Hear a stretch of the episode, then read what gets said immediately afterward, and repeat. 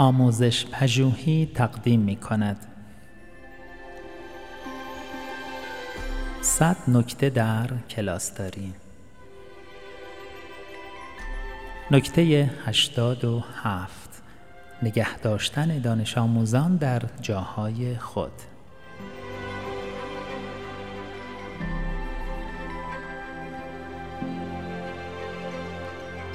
اگر دانش آموزی بدون اجازه از جای خود خارج شد حتما از او بخواهید که فورا به جای خود برگردد.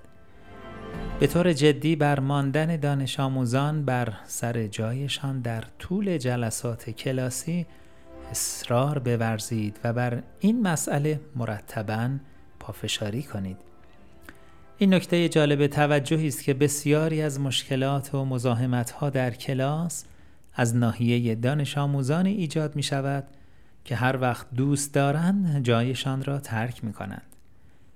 دلیلی وجود ندارد که یک دانش آموز بخواهد بدون اجازه بلند شود.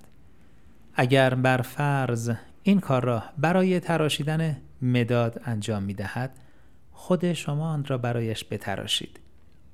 در کنار پافشاری بر اصل ماندن دانش آموزان سر جایشان حتما نظام کارآمدی برای توزیع و جمعآوری کارهای کلاسی در جهت کاستن نیاز دانش آموزان برای پرس زدن در کلاس داشته باشید.